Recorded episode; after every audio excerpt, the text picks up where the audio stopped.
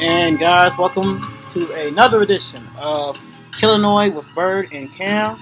This is Bird, and with me as always, Cam. Cam, how we doing tonight? I'm good. Honestly, I've been contemplating stand-up. Oh, no, God, no. I might need you there for support, because when you left, then I really know I'm funny. Oh, boy, it might take me a few shots of Jameson, a little bit. Okay, we'll start you there. A little bit of a Pineapple Express. Oh my God! I was literally thinking of a pineapple with sunglasses when you said that. Oh, so boy, I'm already started and I'm just blurbing out. This is what happens when it's 9:30 at night. But guys, again, thank you so much for listening to the podcast. We have a very, very special episode. It's something that's really ongoing. I saw something on the news about 2, 3, 4 weeks ago. It scared the living shit out of me, and I did a little bit of further research, and I was like, hey, Cam, we gotta fucking do this. And yeah, we're gonna be talking about a possible serial killer in Chicago. Now give us your insight on what you guys think after we explain all this to you. But before we get into that, let's talk. You want to have any last thoughts of if we talked about the last episode with the Saint Valentine's Day Massacre? Yes. So I hope everybody liked it. That I very much enjoyed doing that, just because, you know, old school gangsters are just part of American history, and it's cool. Yeah. But I do want to talk about this ongoing thing with R. Kelly. I hope everyone has a chance to, not R. Kelly, but since we're on the subject of surviving R. Kelly, the documentary. If you guys haven't seen Leaving Neverland, it's not what I tell you earlier, Finding Neverland. Yeah, Finding Neverland. Yeah, I wish it was that uplifting. Yeah, no Johnny Depp ain't coming around that corner. I tried to talk to Bird about it. I was like, yeah, I was watching Finding Neverland, and he's like, wait, what? I go, no, I mean Leaving Neverland. You want to leave Neverland. Okay. But when you guys, we might have a discussion or episode or two about that as well. So I hope you guys are ready. That's going to be not for the weak of heart. That's for damn sure. I don't know if I'm ready for that yet. Ugh. But yeah, I think that's something we will, if you know, we get our heads together and we actually watch this out through. But yeah, it's very. Yeah, I got to finish the first episode. Yeah. You go first. I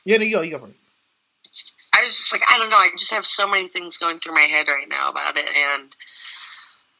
It's just, I don't know, it's a very, the first hour, I only watched the first hour of the first episode. It's a 2-hour episode. But just the whole concept, how I've been fucking ranting about this, about the entertainment industry and all that BS, about childhood stars and all that. And it's just weird to see the crazy similarities and differences that these two celebrities had and did to contain people. Yeah. Speaking of which, did you see the new interview R. Kelly did today? Yo, where he was crying? Oh, I didn't see. Oh no, I didn't see that part. Oh no. Okay, I tagged you in one where he was crying or got emotional or some shit. I didn't watch it yet. I just right before we started recording, I was just looking on YouTube. I was like, oh shit. Well, I'll be down. He got an exclusive interview, but that said, we will, you know, when new updates of that comes on, we will be sure to expound on that. But without further ado, let's jump right into this serial killer mess. But and before that, can you hit us with the disclaimer? Hell yeah, I can. So first and foremost, everybody, again, thank you for everything and thank you for supporting us. But all the facts, information, things that we are saying to you, we found from internet sources, newspaper sources, media sources of that bunch. If there's any incorrect information or something that you don't think is valid or you're offended by either the victim or even the offender, if there's something that's incorrect or something you want to add on, just let us know. Hit us up at Killinois with Bird and Cam, which easiest way to find us is on Facebook. So again, just hit us up, let us know how we're doing, share us. Yeah, let's do this shit. Yeah, let's do it. And it's one of those things when we talk about the disclaimer and, you know, we play the Unsolved Mysteries theme as our opener. And, you know, if we ever get big, oh boy, we're going to get fucking gimmick and fringe out the ass. But it's one of these rare cases where this, what we're going to be talking about, is unsolved. And this is, this is ongoing. Now, hopefully, you know, these incidents cease, but when I first picked upon this about 3-4 weeks ago, and it was just so haunting. Like, I had to stop what I was doing to watch this report, and I was like, okay, there's got to be more of this. What can I find out online, and what can I find, you know, out there? And it's very, you know, fuck it, let's go right into this. It's just interesting. It's very... Yeah. Let us know what you guys think. Let us know what you guys think, because it could be connected, or it couldn't be connected. Couldn't be. So, all of this is nucleated to Tom Hargrove, and he is an investigative journalist and a co-founder of the Murder Accountability Project, which has a catalog of over 750,000 murders going back to 1976, according to the New York Times. And part of Hargrove's specialty is that he can really sniff out a serial killer, just like you can sniff out a Starbucks cam, mainly by using an algorithm that detects certain patterns in murders in a given location. In 2014, for example, Darren Deon Vann was charged with strangling a 19-year-old prostitute in Hammond, Indiana. He later admitted to murdering 6 other women. This was only possible after Hargrove picked up on a pattern way back in 2010 showing women dying in the Gary Hammond, Indiana in a disparate rate. And he relayed this notion to the Gary Police Department, leading to Van's capture. Now, 1 year later, though, he did actually find a weird pattern that was actually going around Chicago. And from what he saw, this was probably going on over the last 2 decades. And majority of you guys who are listening to us are probably like 30s, late 20s. Sorry for anyone who's older, but this shit's still like really new in our life. Mm-hmm. But anyways, the following data that we actually got and we're going to discuss is actually derived from the data that can actually be located on the Murder Accountability Project. And again, as we discuss each of these instances, please try and pick up a pattern when you can. So we start in January 4th of 2001, and Angela Ford was found in an abandoned building in the basement floor of that, and she was found strangled. And then you will see these other, as Cam said, it was just all of these patterns have to come off. There's another one 2 months after that, Charlotte Day. She was found in a vacant lot. She was also strangled. Brenda Coward, strangled again. She was found in a vacant lot August 22nd. Elaine Bonetta. Oh, you said, oh, geez. That's a month after, because you're on the... Yep. Elaine Bonetta, November 5th, 2001, strangulation. So, I mean, you're seeing this pattern. And oh, another one, just over a month after that, Saadia Banks, strangulation, found in apartment 4. So you have 5 strangulation cases all around, pattern around the city. They're either found in abandoned buildings or found in vacant lots.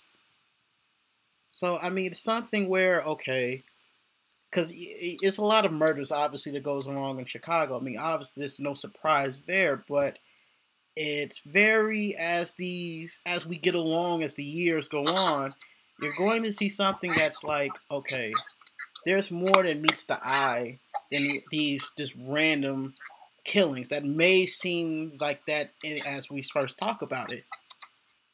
Yeah, and if you were saying too, You didn't go into the age of these individuals. They're not, you know, younger individuals. There's maybe one we'll go into that's the youngest one, but most of these individuals range from 30, late 30s to their 40s. Mm-hmm. Some in the 20s? And two.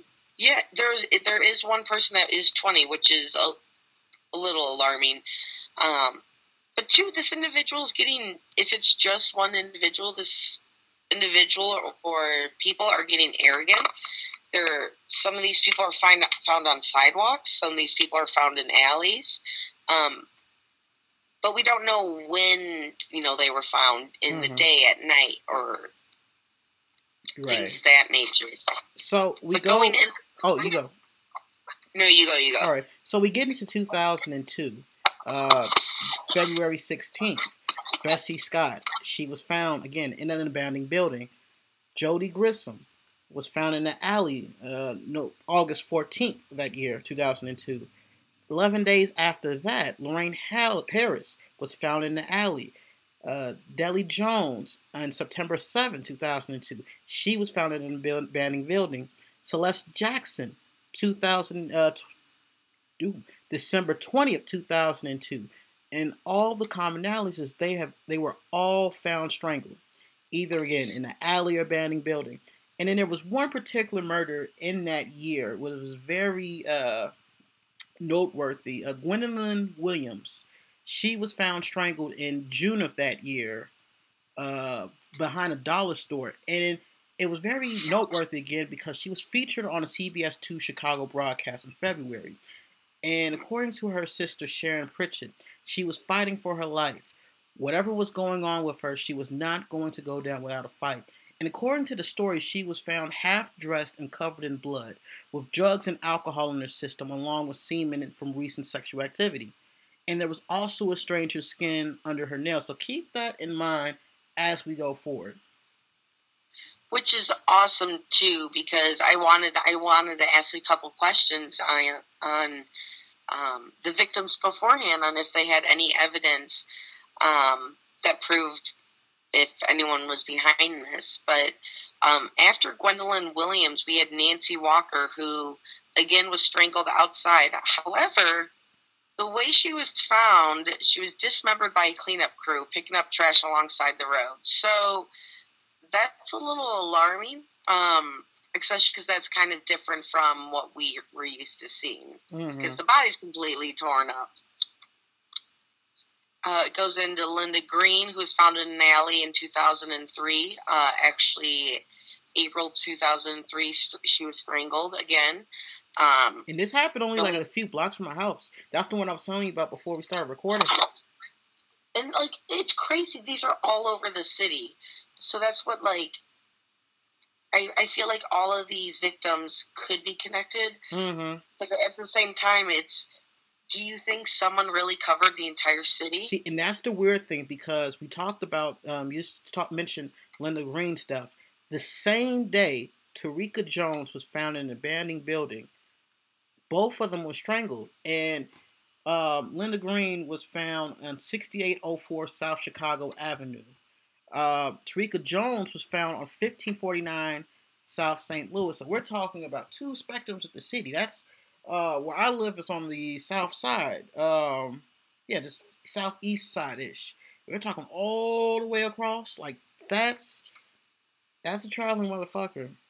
That's going to take a hot minute to get to the other side. It's not like a 15-minute drive. It's like, mm-hmm. It could take you a good couple hours. Right. And just 2 months after that, the killer strikes again in the span of 2 days. Rosinda Barrett Coyle was found in the alley August 14th. 2 days after that, Latoya Keeler was found in a garbage can. And both of them were strangled. And it's just like, come on. It's too much of a coincidence at this point. How many more we talked about? 10? Yeah. And the pattern, all of them been strangled. They're either found in the alley. They're either found in abandoned buildings. So places that are kind of like sketchy, but like in the open at the same time. Mm-hmm. But the next individual that was actually found was Latricia. Did you say Latricia Hall? Did I miss someone? No. I think I did. Sorry, my bad. Latoya Keeler. Oh, no. Sorry, guys. Latricia Hall. It's on the wrong page. Yeah, Latricia Hall. And she was found in a vacant lot. However, other than her strangulation, they actually did find a couple other things with her body. They did find injuries that were due to blunt force head trauma. And then, obviously, the strangulation that contributed to the death, which means that maybe Latricia was able to put up more of a fight. Mm-hmm. Hopefully, she was able to at least fight for her life so we could figure out who it was that strangled her. And again, like you said, just literally 2 months later in a couple days, we find Ethel Emerson, who was, again, found in an abandoned building, strangled, and had blunt head trauma due to assault. So it's interesting to see how this strangulation is slowly evolving into not saying strangulation from the beginning isn't violent because people lost their lives, but this is getting more personal. And I kind of want to backtrack on a few murders. In the case of Lucette Mary Thomas, who was found with those cerebral blunt injuries. Latricia Hall was found strangled, but it was Lucette Thomas who was found with cerebral injuries. And here's the thing. She was found on the 3522 West Block of Jackson. Latricia Hall was found at the 2031 West Block of 58th Street. Ethel Emerson was found in the 1600 Street, 60th and King Drive. Michelle Davenport, who was found in a garbage can, July 15, 2004. She was found in 1943 West 69th Street. So you're seeing a pattern on those murders and the murders we talked about before, another pattern that these are in the south side. These are in the west side. The killer has his little locale of where he's picking his targets. It seems. It's very deliberate. I find it interesting, too, because from when we started talking about these victims to towards the end, you just see this individual being scattered and quick to picking out specific general areas and getting a little bit more personal towards the end of these individuals. And it actually, at one point, I believe it was from Ethel Emerson and Michelle Davenport, there was at least a 7-month period where there was no women found strangled. So it's kind of interesting that we're not saying Chicago isn't a place where people get murdered, but it's interesting to find a 7-month period of no strangulations. And maybe related. It's one of those things is where maybe the killers. Let's just say, for argument's sake, this is one killer. He's probably biding his time, and maybe he is scouting his victims, and they have to be a certain kind of way. That's the only kind of explanation I can come up with. I just, that's what I'm thinking. I honestly was thinking that maybe, it almost, somebody made this comparison. When you first have sex and you have it a lot, and then as you age, you have less sex. It's kind of like, it sounds like what this killer did is he got the drive out of killing, did it so much, and then started to get more detailed with it. I don't, and that's the thing. It's just weird. Right. And it's one of those things is that in a lot of sexual violent cases, whether it is a rape or if it's escalated in murder, it's much more of having the power over vulnerable victims as it is for the sexual gratification. It's just, and that's why I totally okay. Can I tell you my theory? Okay, so this is my theory. This is Cameron's hypothesis, trademark, whatever I have to do. Dibs. I feel that, the evolution line, people still can be behind on the evolution. So let's say Ted Bundy, who's a serial killer, he that part of his brain, his more animalistic features, versus Michael Phelps, who's probably above the evolution, like ahead of the evolution train, who's got these crazy lungs and crazy arm spans and leg spans to swim in the water like he does. Mm-hmm. Like, I look at it, I mean, you see evolution every day where sometimes things don't always work out or look too hot, and things that you would say is a perfect animal or perfect breed type of animal. So it's like, why can't that be like humans? Right. But couldn't it be from, and I guess as anybody who's a communications major out there, could it be something like from like a standpoint theory-esque where something had to have happened in the early formative parts of their lives that kind of just shaped their mind frame and shaped kind of like, you know, their moral code, if even erasing a moral code of that, and they operate the way they do, like in the instance of Ted Bundy, and I haven't seen the Netflix. I just always remember that he was engaged to this chick, and she had dumped him, she had broke it off, and then he got back with her, but he dumped it off right after they engaged, but then the victims that, you know, he killed, they all bore a striking resemblance to the woman who had originally spurned them. So that's why I always thought, you know, just a pattern. Like, there's a reason why. But how do you consider that a traumatic effect, like people get broken up with all the time? That's where his brain functions differently, because us normal people, I mean, we get upset over a breakup, but we don't go on a killing spree. Okay.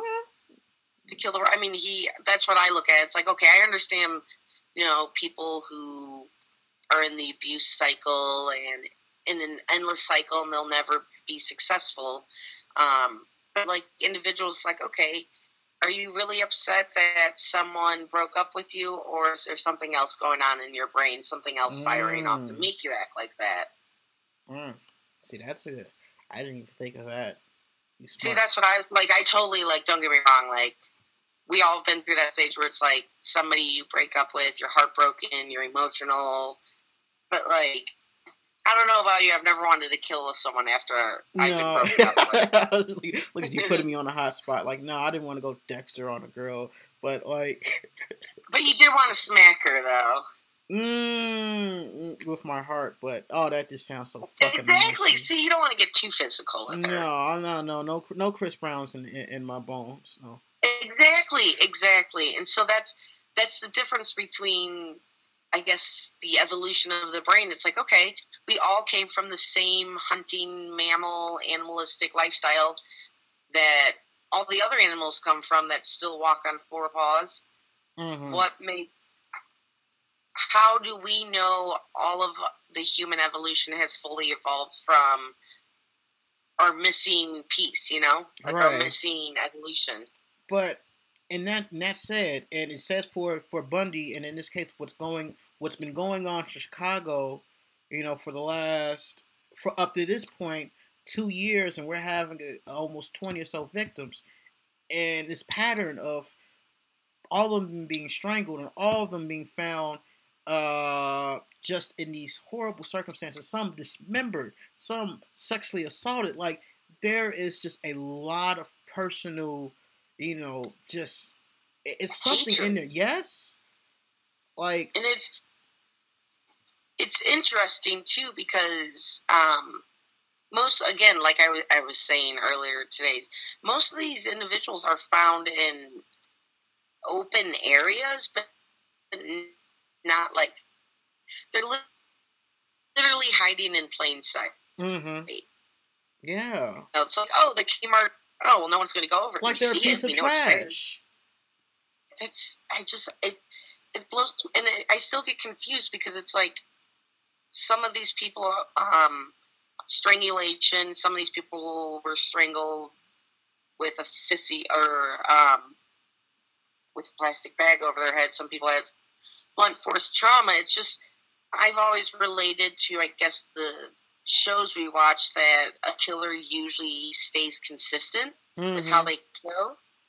But wouldn't that be the easiest way to find a killer? Yeah. Nowadays, that's what I'm thinking. Right, and you made a great point. And the few of the early murders, and you talked about, hey, where is you're hoping that when they're fighting back, they're able to at least catch some DNA. And we do talk, and like I said, we are going to talk about that with Gwendolyn Williams as we get on. But in the case of these other victims, was there any kind of, like, at least DNA collected that could? Yes, that's what I want to know. Is we know some of them were sexually assaulted. We know some of them had proof of trauma other than strangulation. But I mean, who's going around just strangling people for fun? All right. And that's what kind of makes me nervous is, and I know too, there's so much going on in Chicago. They do not have the manpower to really go into detail with murders such as this when they have to deal with other things. But it would be really awesome if they could get a force to really go into detail about these murders and find details outside of the body, find DNA, mm-hmm. going to depth and shit. Mm-hmm. Yeah. So you go. I'm just nervous that it's by the time we catch the next H.H. Holmes, he's going to be in the next city. I mean, fucking H.H. Holmes, like this guy right here, like, and under our noses, and like I said, I don't want to get ahead of ourselves, like to examine why is this going on. And, you know, people are just finding out about this. But we get to 2005. Look, we have a lot of years going on, folks.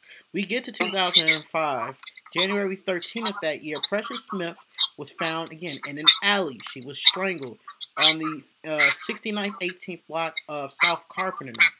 Denise Torres was found in the alley, just like Precious Smith, only a few weeks after that. Quanda Hall was found in a vacant lot on August 30th that year, and December that year, Yvette Mason was found in the alley. Those cases, they all were strangled. It's just like, again, this is a fucking serial killer. This can't be a coincidence. And it's so close in time. It's so close, and the fact too that the whole Denise and Quanda, another almost 7-month period. Mm-hmm. And I guess the amount of murders that do go on in Chicago, it fascinates me that, I guess, I don't know what I'm trying to say. It fascinates me that here are the strangulations in Chicago and they're all kind of weirdly connected. Right. And so, I don't know, maybe I'm thinking too much into it. Mm-hmm. Yeah, it's one of those things like strangulation is not a rare murder, unfortunately. It's an easy one to get away with, right? But when you find it, and it's not in like, you know, residences or, you know, anything of that nature. You're finding them in the same locations. You're either finding them again in a vacant lot. You're either finding them in an abandoned building. You're either finding them in an alley. You know what I find interesting too about all these? Okay, well, one, they're all women, mm-hmm. but they're all alone. Yeah, women. I mean, if I didn't have to, I'd rather not travel alone. I mean, I will. Like, don't get me wrong, but I'm not gonna be going to these places by myself. Like, F that. Mm-hmm. And so there's literally no one there other than the killer and the victim. Right. Which I find interesting that all these and it's also these amount of women right. were mm-hmm. And you also talk about that 7-month period, and again we talked about him, the serial killer, you know, targeting his victims and like spacing out a joint and trying to find spots where okay, there's not going to be a lot of people, and I can, you know, use this place or this location where I can do this kind of crime. I think it's a lot of meticulous planning with this, you know, with this serial killer, and this is why you're seeing okay, there'll be like a 7-month break, but then there will be 2 or 3 women found within a 3-week window. Some cases, it would be 2 women within the same day. Do you think all these women were became victims like during the nighttime, or do you think this offender was bold enough to do it in broad daylight? It could be a little bit of both, and the reason why I would say that is, and I guess kind of getting ahead, there was a Vice interview in 2017, and they interviewed Mikki Kendall, who is an author and an activist. And she describes why the killer would use that kind of location. And she said that Chicago lots are not that wide, but they are pretty long. And if you're in front of the house and a fire starts in the garage, you may not have no idea what's happening until you smell the smoke. And she said with that, she deduces that by the time someone discovers the body, there is little to no evidence left. And without any police patrol, you can simply get away with murder. And there is actually a vacant lot that is literally right next to my house. Those are one of the lots that were like up for $1 that we were looking at. It was like, oh shit. Oh my God, we should have bought it. And as I was walking my grandmother to church, and I'm looking at this lot, and this is like, again, it's not, they're not that wide, but like, it's fucking long in terms of like vertically speaking. So now that you say that, you're so right. Something happened, and it's like, you would never notice it. And they're just like, in the vacant lot back to my house, it's kind of dilapidated-ish, where there's kind of bushes, so if you could find something, now maybe the smell would be like a dead giveaway after a while. Yeah. But it would be more, you know, if it would happen. Now, as we have a lot of buildings by my house, I don't think it would happen in a day. But you see some of these other areas, say in the west side, or in the farther south side, where there are, you know, abandoned buildings surrounded by these vacant lots and these alleys. You can have them in a day. You can have as much as you are having in a night. So it really varies. That's my, you know, long-winded answer. That totally makes sense. And it totally reminded me of, I was just watching one of these murder shows, one of the many murder shows, where this individual literally murdered a woman, threw her in a bush until morning time, or like right before dawn came, so they could pick her up and put her in a trunk. And there were people walking by that bush like it was no big deal, like nothing was in there. And so, like, I always forget that, like, I say, oh, it's out in the open, but it's like, it's not something you look at every day. Yeah. Like, you know it's there, but you're not going to do, like, you don't need to do anything about it because you know it's there. You don't think anything's going to happen. Mm-hmm. And that said, let's get to, like, 2006 and 2007, not kind of like in rapid fire, but you have Shanika Williams, you have Margaret Gomez. No, Shanika Williams had died the day before New Year's Eve, 2005. Again, found in a abandoned building, strangled. And as we go into 2006, you had 3 murders, all of them strangulation, either found in a vacant lot, a garbage can, or abandoned building. So it again fits the same MO. Margaret Gomez, Antoinette Simmons, Kelly Saraf. It's just, and I don't sound like insane. Yeah. You go to 2007, and there is really, there was a few murders. I think it was in a span of, I don't know if it was a 2007, 2009, but I think one of them were like found on fire. Oh shit! Yeah, I'm trying to find that. Think it was 9. Yeah, I think it was 2009. Yeah. Oh my God! I want to say it was 2009. Insane. Yeah. I don't see. Hold on a second. Oh fuck! My phone's just acting out. Hold on. Oh boy. But I mean, oh man, it's just one of those things, and that in that case where it is, you know, and it's just one of those things that it's escalating. He's getting more brazen. Mm-hmm. And more frequent too. Yeah. Yeah. Oh, let me.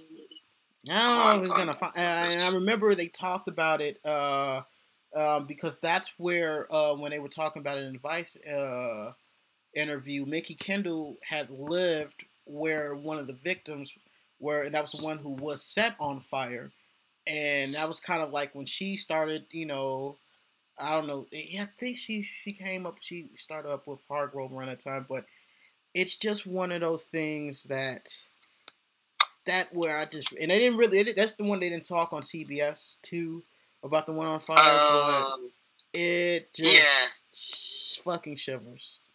It's just crazy because, like you were saying, in 2007. We had Veronica Frazier. We had Marianne, I believe it's Stokowski. There you go. We had Teresa Bunn. I'm sorry. And it looks like Hazel Lewis. And again, Teresa Bunn and Hazel Lewis were within a day of one another. Mm. Both of them were found in a garbage can. Mm. I think Teresa Bunn was the one who was found in the fire.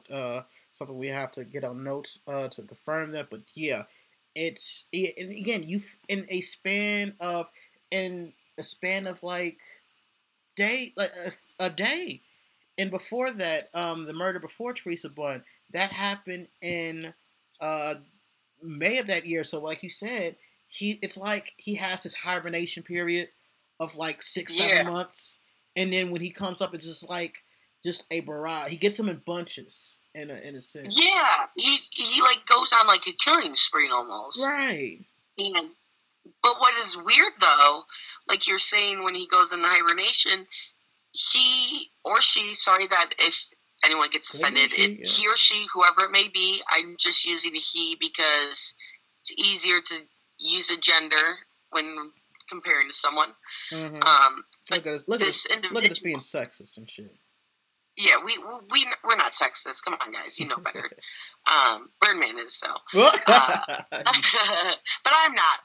I'm perfect. But back to, but in 2008, our offender actually strangled one person, and not until the end of 2008. So Genevieve, it looks like Melas, was actually strangled October 9th in 2008. And that was the only murder strangulation they could find for that year. So again, our culprit seemed to go into incognito. But then he would come back with a force in 2009. You would have Charlene Miller, you would have Latoya Banks, who were killed within a month of each other. Shannon Williams, Vanessa Ratkovich, who were killed in August and December of that year. And again, all of them except for Vanessa Ratkovich were found strangled. Vanessa Ratkovich, she was asphyxiated through the gagging as she had a plastic bag over her head. And that's something we've been starting to see towards... this offender becoming more comfortable with his victims, I feel like. Because at first it was mostly just strangulation. Mm-hmm. And then we actually go into 2010, where LaFonda Sue Wilson, Quanda L. Crider, were also strangled. Actually, again, within a month of each other. So LaFonda was strangled in June 25th, while Quanda was strangled July 16th in 2010. Yeah. Following that, 2011, which was a year and a month after his victims in 2010. Mm-hmm. And it's very. I want to pick up on something. Quanda Crider was found on 8/16 West Marquette Road. Which is like on 66th Street. Angela Prophet, who was found a year after that, August 28th, 2011. She was found on 5525 South Calumet Avenue. that's only about a mile from each other. Mile and a half, give or take. Pamela Wilson, who was found in a vacant lot August 9, 2012. So you see this new pattern where it seems like the killer is tapering off in a sense. Yeah. And Pamela Wilson was found on 7831 South Low. And that's about, about three or so miles south from the last victim, Angela Prophet. So, I mean, it's really in close proximity, as we've been talking about. Like, these murders they're either in one part of the city or they're in another part, but they're all kind of like bunched up in a sense. Yeah, they went from being sporadic to very specific locations. And I don't know if we've really looked into detail about these locations. I don't know if these locations are, bar scenes or metro stations or bus stops or common places where people meet or what. Mm-hmm. But we actually, like you said, went in 2012 and had Pamela Wilson, who was found in a vacant lot, strangled. Right. And then the last victim that we actually, or not, I'm sorry, not the last victim. The next victim after 2012 was Velma Howard, who was found in an alley, strangled, February 21st, 2014. So that's 2 years later. Yeah, so you didn't have any murders in 2013. No, which, maybe it was a bad year for him. Mm-hmm. Maybe he moved out of the state. Maybe he went into the army. Maybe he went to jail.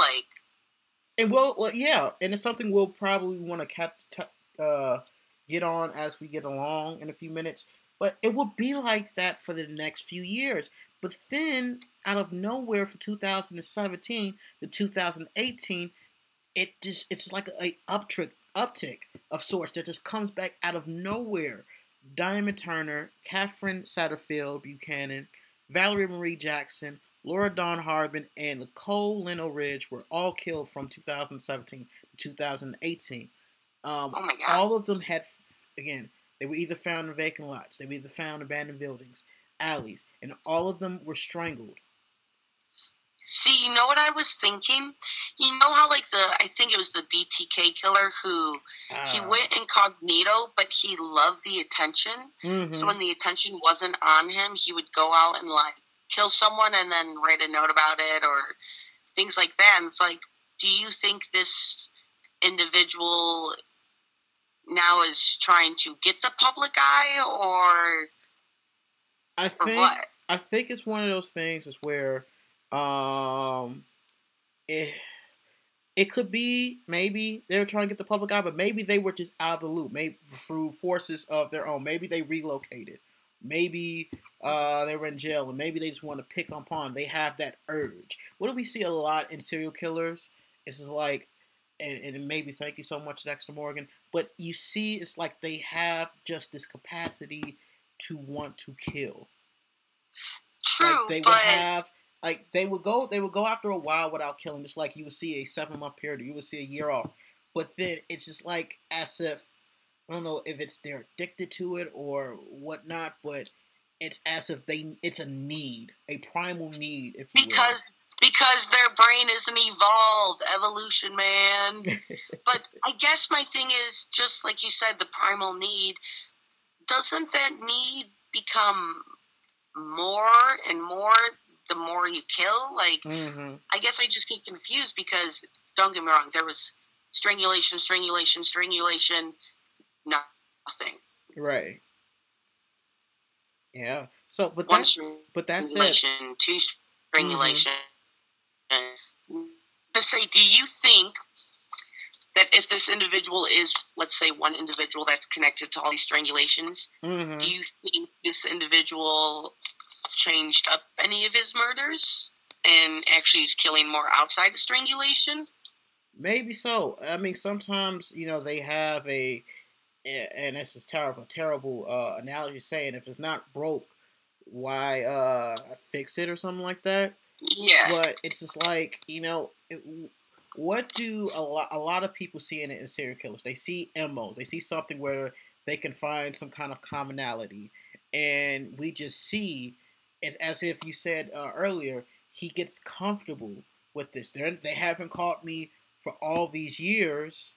And maybe if I can just taper it off and I can just do, let's say, 3 or 4 a year, nobody's going to really pick up on this. Yeah, I guess that makes sense. Mm-hmm. But now that people are picking up on it, now what? Right. So let's kind of let's focus on this last suspicious death.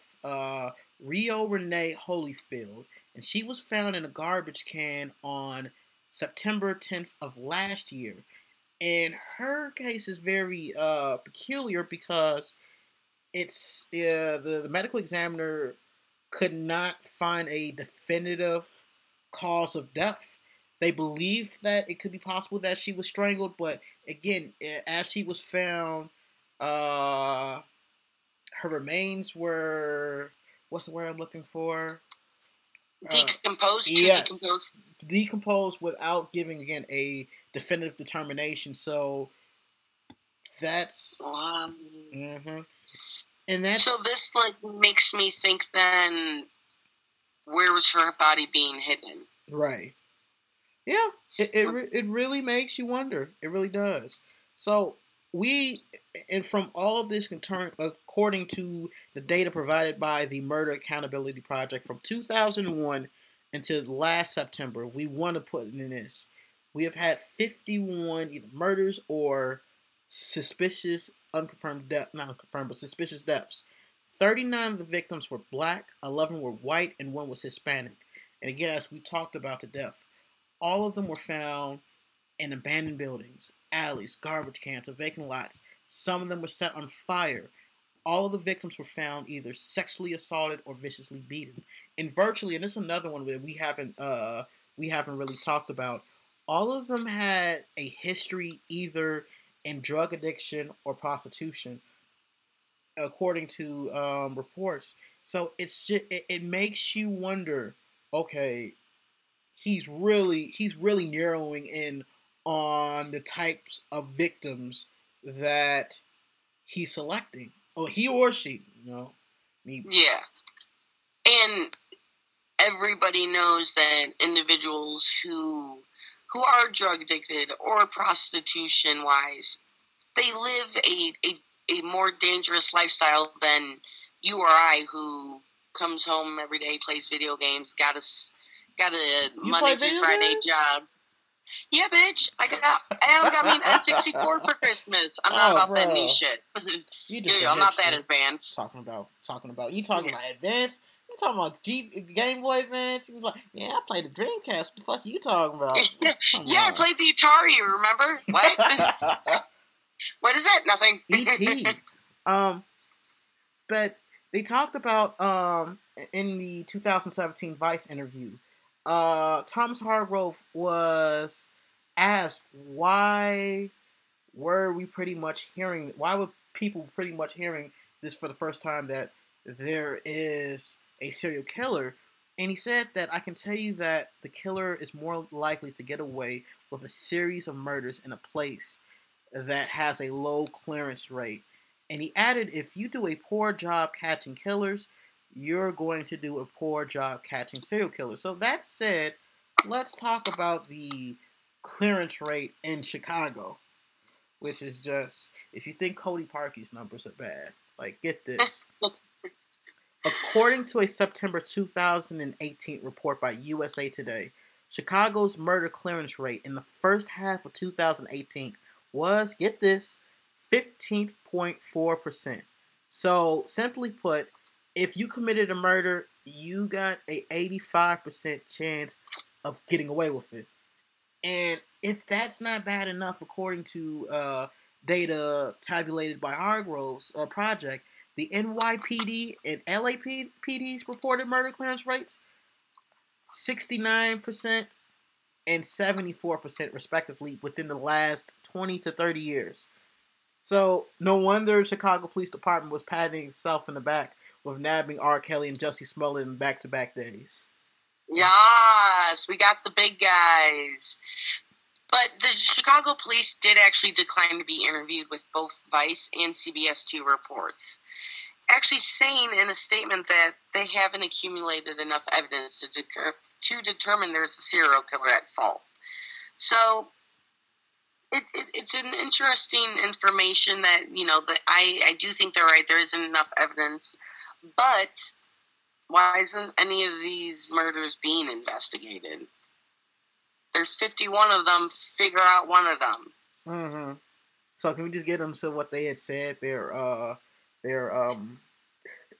this little statement. They said Chicago police detectives continue to follow up on open cases by interviewing witnesses, investigating new leads, and monitoring DNA profiles. CPD takes homicides very seriously and makes all efforts, utilizing all available tools at their disposal to clear cases and bring some resolution to grieving families. The Chicago Police Department has no actionable evidence that indicates that these cases are related or a pattern exists at this time. Many of these cases involve no witnesses or reluctant witnesses, making it more difficult to meet minimum burdens for prosecution. Now, just that statement, though, saying reluctant witnesses makes me think that there is something bigger going on. Mm-hmm. Because I did, when I first read, you know, all the victims, I did think, okay, well, yes, they were all strangled or some type of suffocation, but quote-unquote, the scientific stats of a serial killer is they do the same thing over and over. Right. And I think it's, like I said, there is a lot of truth to the last sentence where, and it's more or less talking about the greater issue of, like, a lot of murders in the city where you have reluctant witnesses. Are, you know, either they're afraid for their safety or what have you, that are not going to come forward, which, you know, makes it harder to solve these cases. There is a lot of element of truth in that statement. But that said, the sentence before that, Chicago Police Department has no actionable evidence that indicates that these cases are related or a pattern exists. Yeah, that's bullshit. Fuck you with a rusty fishing knife. No. That's incompetent shit. Like, I get them saying, like, oh, this person that was strangled in a garbage can doesn't relate to this person that had a bag over their head in this building. But there are multiple of victims who had their bags over their heads in buildings, multiple victims in garbage cans, and all 51 of them had some type of drug connection, prostitution connection, or... Wait, I forgot the last one. Oh, and were strangled. Mm-hmm. So there's three main examples right there. Yeah. And again, the locations, like, it's just... It's too much... Like, and the location, too much that's of a coincidence. Right, the location. Yeah, it's too much of a coincidence to at least entertain the notion of, hey... Let's follow up on this theory, and maybe you can eventually, with more adequate investigating, that you can rule out that theory. But to even just strike down a notion that's just that bullshit detector. If you're gonna strike it down, you should correctly strike it down, mm-hmm. not just make up any excuse you can that could easily be defunct. And that being said, Hargrove also believes that the reason why the CPD won't want to really confirm what appears to be happening is they really just don't want to cause panic. Yeah. They really also don't want increased scrutiny that a serial killer kind of brings, but people will freak out if they know there's a serial killer in their backyard, because if it's anything like John Wayne Gacy... Yeah. Or H.H. Holmes, it's going to be mad. Look, I already have one foot out the door leaving Illinois. I just want to find out that there is a serial killer. Just like, okay, you know what, fuck it. Yeah. Let me take my talents down to St. Louis and join Cammie B. Let me, like, it's just, you know. Let's go. But, like, it's just, you know, all the press that Chicago has had, the Chicago Police Department directly has had, especially in the last couple of weeks, as we talked about in previous episodes, and it's like you just, that's like a feather in the cap, I guess, if you just announce, like, wait, this is a serial killer and we're just finding this. Like, could you imagine the type of just panic? Right, and I don't see them saying anything. I see them, if, let's say, they caught somebody, not saying something till it was proven that this individual... It's nothing like, again, I want to relate it back to the Ted Bundy cases, the documentary that everyone watched, it was a freaking party. Everyone was there for the show. People were selling shit at his execution. People made posters. People were protesting. Here, you're not going to know there's a serial killer till, like, person's convicted in jail. We're going to be like, oh, well, shit, okay. Now, we had talked about Gwendolyn Williams, who was murdered. She was found behind the dollar store back in 2002, and she was found with DNA on her. And in her case, DNA evidence was able to match the suspect. And my best bet is Ancestry.com, because. But yes, that's how I know I'm a Polak. Oh boy, man. I still haven't. I think I'm probably like, I got like 2% of like Irish or some shit. But anyway, watch you be like Irish, Italian, Native American, Canadian. I don't think they got South African. That kind of just got depressing and shit. But I don't think I have any Italian slave ancestors or anything like that. But so. Ancestry.com, that's what I'm thinking. But in the case of Gwendolyn Williams, DNA evidence had matched a suspect who was convicted in Detroit in 1980 for armed robbery and again in 2014 for check fraud. And there's something striking about that in 2014 because, again, that was when you had, for all of a sudden, the string of murders had stopped. But then the suspect was released from prison. And get this, 2017, the year that so happened to be where you had the sudden rash of all of these murders under the same MO happen. So the suspect was recently arrested in Tampa on a warrant for first-degree murder in Williams' case in September. What happened in September? The last possible victim of this MO, or that fits this MO. So it really makes you wonder. And I've looked everywhere for this motherfucker's name. And whenever I find it, I guess I have to do a fucking FOIA. Who knows? But that's something that, as this case will go along and as this details, we will bring it to you. But it's very, very, it appears that it might have the guy. Appears. True. And we could be wrong about everything. Yeah. But...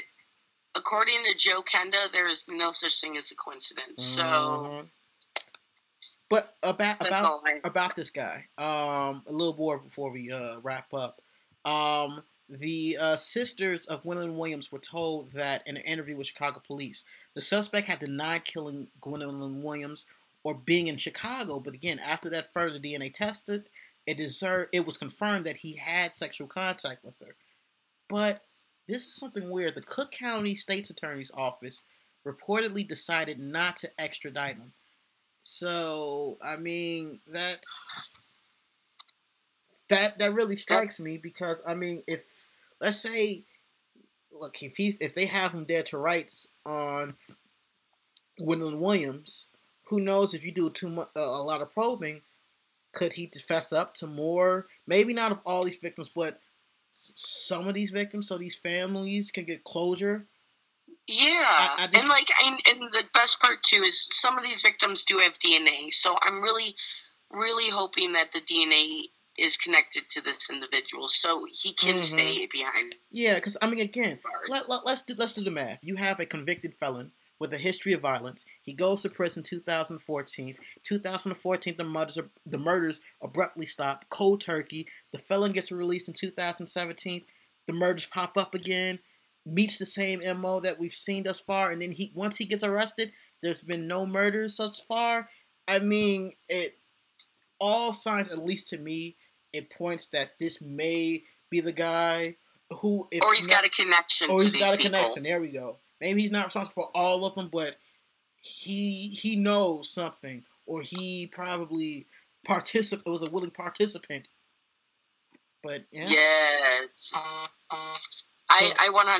I totally, because when I first started looking into the case, I totally didn't believe it was the same culprit. But from what we've been talking about, I can see why it could definitely be the individual that murdered Gwendolyn, or at least had a connection with all these murders, because I definitely see more than one person doing it, but I also don't believe in coincidences.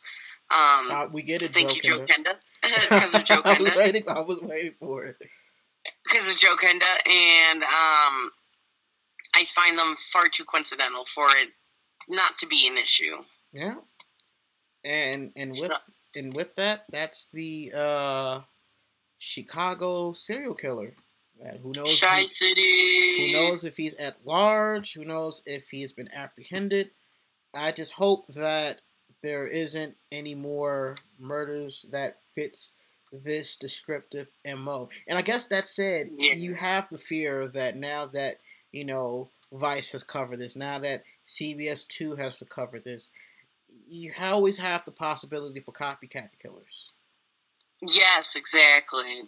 So, you always have to be, on guard for that, but, you just hope that again, none of these incidents that again fits that MO just pops up, and then now we really have a grave case. Okay, if this is not this guy, then who the fuck is he? And that's kind of like that the scary shit, man. Unsolved mysteries. It could be him. It could be her. We'll get to the bottom of this, guys. Yeah, and if you have any information on this, hit us up, Killinois. This is where we should play the Unsolved Mysteries theme again, shit. But no, again, all seriousness, hit us up on Facebook, hit us up on IG, hit us up on our personal social media accounts. This is fresh. It's sad to say. Do it all, help us out, guys. And you have 51 different women from this data tablet, and you're talking about 51 families. Who lost a sister, who lost a mother, who lost a daughter, who lost a friend. It's just, you have to understand these are families involved in this. And they need, if anything else, they need closure, Yeah, everyone needs to know what happened to their babies. And right. No parent deserves to bury their child. So, no parent deserves to bury their child. No child wants to bury. We will have to, but we don't want to have to bury our parents, especially after such a traumatic event. Nobody should ever go out that way. As if they were trash, as if they were just discarded like that. If any indignity on top of being killed in that kind of manner, it's just it's repugnant upon all levels. Really exactly. Is. You have some personal hatred to these women who probably have no idea who you are. Mm-hmm. Which is bullshit. How dare you have hatred towards 51 different women because you whoever you are got some emotional things you got to work on. Yeah. Exactly. So that's how I feel about that person. Yep. And on that note, guys, we will be back. Well, since this was supposed to originally come up last week, so I don't know if we're going to be coming back with another one this week. I doubt it. But when we do come back, it's either... No, we'll just push. We'll aim for next week. How about that? Well, we got the shit. We'll be back next week. Yeah, that's my girl. And hopefully, I know she's going to be listening to this. My dear friend, Deb. We're going to be having her come on. I don't know if it's going to be next week's episode or the week after that, but we do want to, get in contact with her and, she'll be a special guest. But hey, guys, if you want to be a guest, Yes, along with Deb Thornton, if you're listening, you'll be on too, buddy. We're going to get you on here. Okay, before we go, you want to hit them with where they can find you? Absolutely. All right, biatches. You can find me on Instagram at Instacam630. You can find me on Twitter at ILikeStuff630. And if you can find Bird on Facebook, you'll find me. So yeah, because she always comments on my shit. And like, I'm his only friend. Something like that. That's depressing. You can find me on Birdman Iceberg on Facebook. You can find me on Instagram, Bird_your_enthusiasm. You can find me on Twitter, Birdman for America. And that's going to be like my 2020 slogan, Birdman for America. That's for time. And you'll be one hell of a running mate, I tell you. Oh boy, I can just. I'll vote for you. Oh yeah, there we go. That's my girl. That's my girl. And you. And everybody come to my stand up if you're in St. Louis. You're actually doing stand up? Like that's. I really want to do one. I really like. I legit think I'm funny, and I just feel like that's the most important. You gotta have confidence in yourself. I mean, yeah, and I got a whole hell of a lot of confidence. So, like, I'm already halfway there. I tell you what, I'll be in Springfield, but I'll be in St. Louis either next month or May. But when I do come to St. Louis, you have to go to a stand up, and I'll see you. Failed miserably. Sure. But I will be cheering you on. Okay, then I actually have to write shit and send it to you so I know it's funny. Okay, I will. Oh. I gotta make sure I'm actually funny when I get up there. I'll be laughing at your jokes either way. I know, because you're like, this dumb bitch. No, look at her, yeah, I'm gonna have look to her up there trying to act like she's funny. Get the fuck off the stage!